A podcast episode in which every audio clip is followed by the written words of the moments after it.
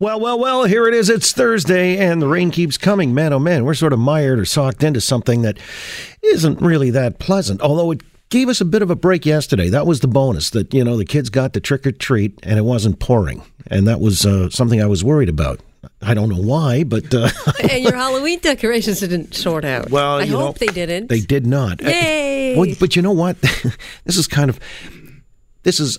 I'm almost embarrassed to admit this, but uh, so we have one of these mechanical screeching cats. Yeah. Whose eyes like glow red and green. I love it. Yeah, well, because you step on a little bit of a switch there when the kids come to the door. On the under the welcome mat. Kind of, sort of like that? There's something like that, yeah. But this is the cat, and uh, it screeches. And the problem is, the little ones were terrified, you know. And uh, I kept saying to Briar, uh, "You got to hit it. That's the whole point and purpose of Halloween. I mean, yes, it may scare them away, but you know, it'll save us on the candy." No, I didn't say that. Uh, but you know, she she was saying, "No, we can't, we can't." I said, "Come on." You know, That's why you set it up. Well, it was set up to uh, actually greet them at the door along with other demonic presences. I'm including myself amongst that list, but uh, and this was what kind of transpired at the house. The Halloween uh, you got a little too scary for the kids, and I'm thinking to myself, wait a minute, isn't that supposed to be the point and purpose? This moat of fire worked really well. We hardly had to give out any candy this year. That's right. Yeah, More we candy for Johnny. had some elaborate thing hooked up with the natural gas outlet, and uh, you know, What's wrong? Throw a burning match in that direction. Yeah, there's real fire coming out of that dragon. Uh, no, but you know, this was the fun part of it when you watch their faces light up. Although one kid said, uh, "Yeah, I'm not scared of your fake cat," and I thought, You know, that would really be a, a neat thing to be able to have this cat then spring up into its face and wrap its claws around the kid's throat. Not so fake. I would love that. Yeah, that, that's almost the impulse that I had. If I could only have invented something like that, rigged it up in time for these young How, reprobates. how, how young? Like, are we talking like little tiny ones, or are we talking tweens coming to the door going, "Wow, that's a scary cat"? no, the tweens come when like the candle in the pumpkin is down to like nothing. 945 you know you're dude. winding down and suddenly you know you still got kids coming to the door. As i said the other day you're left with nothing. So you go to the larder you look for maybe an apple put a razor in it because the kid's after the razor. He's already shaving two three years. That's the problem. Some folks they kind of come bust in if you get my point. Uh yeah when a van unloads a number of children and they're not children the driver actually comes with them when you're taking uber or lyft to go trick-or-treating there could be a problem. But no we had a, probably in excess of 100 120 kids. Wow, yeah that's a lot of shell outing. Well, it is, and it, it's not without its problems. Mm-hmm. Because, you know, the kids today are so savvy, or they've been, uh, I don't want to say lawyered up, but they've been, you know, brought up to sc- scratch on uh, foodstuffs and edibles. Okay. And so, you know, there's a filter that's sort of being presented at the door. Like peanut friendly snacks. Well, yeah, you can't have the Rice Krispie treats for some because I guess, you know, that, what is that? Uh, gluten in there? Gluten, Yeah. And, you maybe. know, the other, the chocolate goodies. No chocolate. No, no, because of the sugar, and uh, I'm lactose intolerant. Great, No you know, dairy. no dairy. Um, yeah, all of this stuff. I mean, what am I left with? Uh, you can have a hit off my bottle of tequila I'm nursing, or you can pet the cat. I'm running out of options here. And you don't want to be the house that gives out the toothbrush. No, what is this? no, yeah. that's six months down the road. Uh, Toothbrush. it's all a racket being sponsored by the Dental Association. I'd give it or dental floss. Huh? Every kid wants dental floss for Halloween. I'm sure they do. Yeah. Yeah. I remember back in the day, you know, where you'd have like the old pillowcase. Oh, yeah. And go door to door. And some people would just have a loose bowl of popcorn and grab a fistful of that and sort of throw it in. and you were lucky to have it.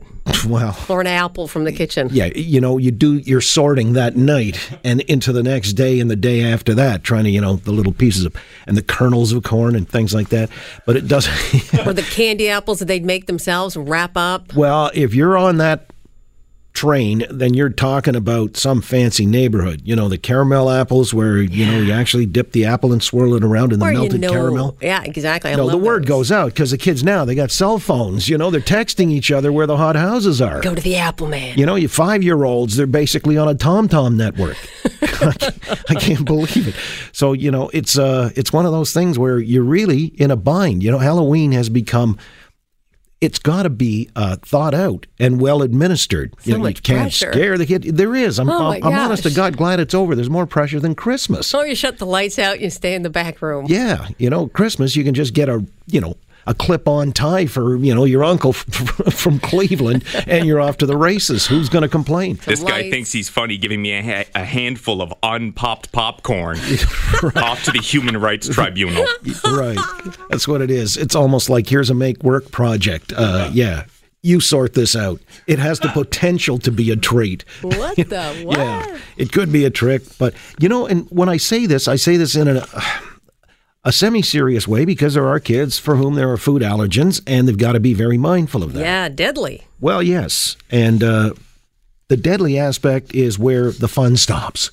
And this is why there's a story out of Kitchener Waterloo where a woman there is withholding her daughter, who's kindergarten age, from school because the school would not follow her petition, literally and figuratively, because she's taken out a petition looking for 50,000 signatures. Right now, she's up to 170. So it could be a while yet. But she's imploring the school should change their uh, position on banning peanuts and peanut foodstuffs because, you know, kids could go into anaphylactic shock. So the woman here, uh, she's named Alyssa Holstock, and her kindergarten age daughter.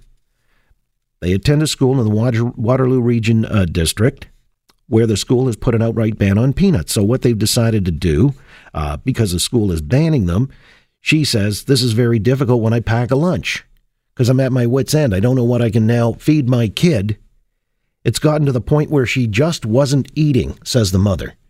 I'm thinking, wait a minute, how limited are our options? I mean, it's peanuts or starvation? Are you kidding me?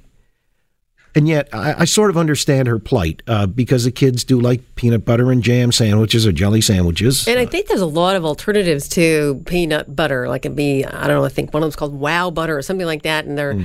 other kind of, you know, legumes or something like that. So there's protein in it, but it's not peanuts. No, don't don't kill the the fun because legume butter uh, replicating the taste of peanut butter can't be even close. Almond butter. All right. Well, there, I know there's almond Cashew. butter. But there's so much more expensive. no, but that's than- just nuts in general, and this is the problem because you know the uh, broad swath of allergens within the nut family. It's I guess the school's policy, and a lot of schools follow this, to just outright ban everything that has to do with the nut family, the genus nut.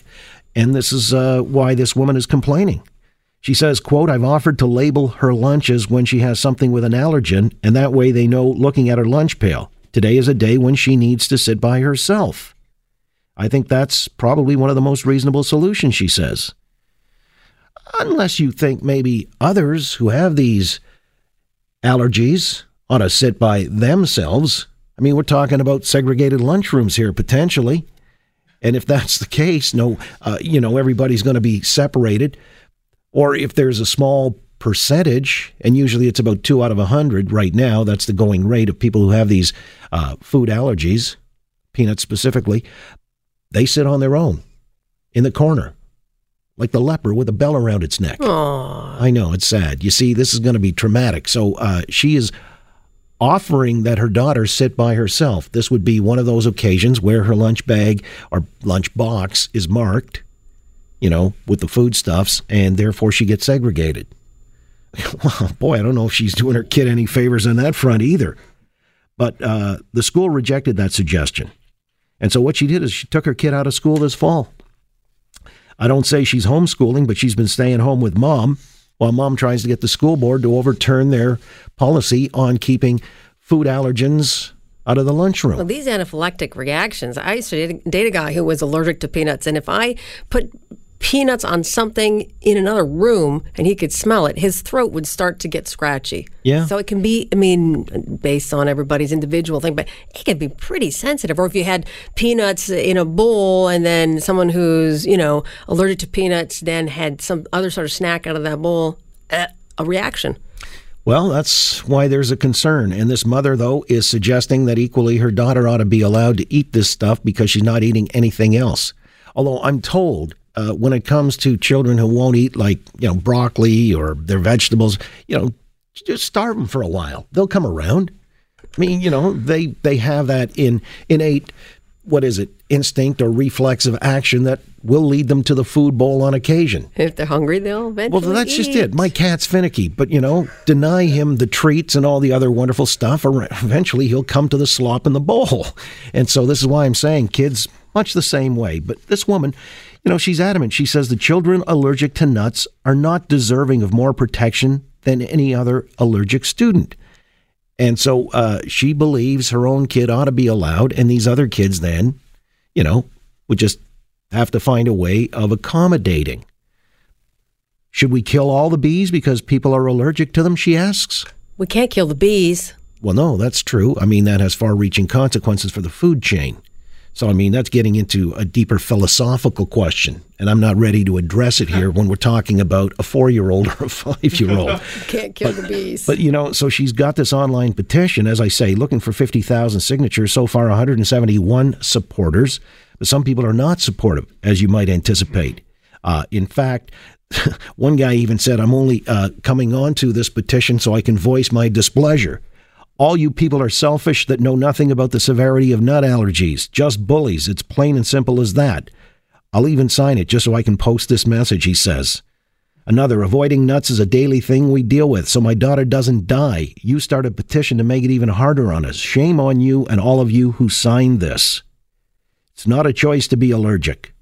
Avoidance is the only mechanism for preventing reactions and staying safe. This is from the exec director of Food Allergy Canada. Well, this is why it's interesting because the mother is not backing down. She's going to keep her daughter from school while she petitions the board to lift the ban. She says, We just don't want to end up in a position where, in order to accommodate everyone, we have no choices left on what to feed our kids. So, question is she being selfish? Not shellfish. That's also an issue. Eh. Is she being selfish? And that's my question. So, uh, and you know, there are many attendant to this, besides his mom being selfish. I'm opening the lines. Maybe you've got a, a similar situation or predicament or had to have addressed it with your own kids' schooling. And it's usually in schools where it takes uh, root, uh, and boards then respond in kind. Now, I don't know what the situation is. You can tell me what it uh, happened to be with your own school or that of your kids. Did they have a total ban? Was there uh, a compromise that was struck, i.e., segregating the kids in a lunchroom? Putting tags on lunch bags and boxes to suggest here's something that could be potentially problematic. Have my kid sit alone or go to the principal's office. uh, who should sit alone? And would you favor segregated lunchrooms? The mother actually had one final passing thought. Uh, if my kid can't eat peanut butter and I'm limited in the choices and she doesn't want to eat right now, maybe the school should be feeding the kids. Make sure everybody's safe. What a nice way to leverage her own complaint and turn it into a food bank. Uh, well, yeah, but you know, I feel uh, in part, look, I'm going to be agnostic about this until I hear otherwise. This is a parent who's kind of flummoxed and also frustrated by the system that she feels is tilted too far in one direction to favor the kids with allergies. And yet I get it from the parents who say, you know, I'm just, we're happy the school has done this so my kid doesn't die. And now uh, you have a crux of a problem that's been festering for a long, long time. We know about this, but this is the latest incarnation of it. We've got a parent in Waterloo Region keeping her kid from school because of this. And she's demanding, I guess, in the petition school lift the ban. Is she being selfish? Yes, no. Here we go.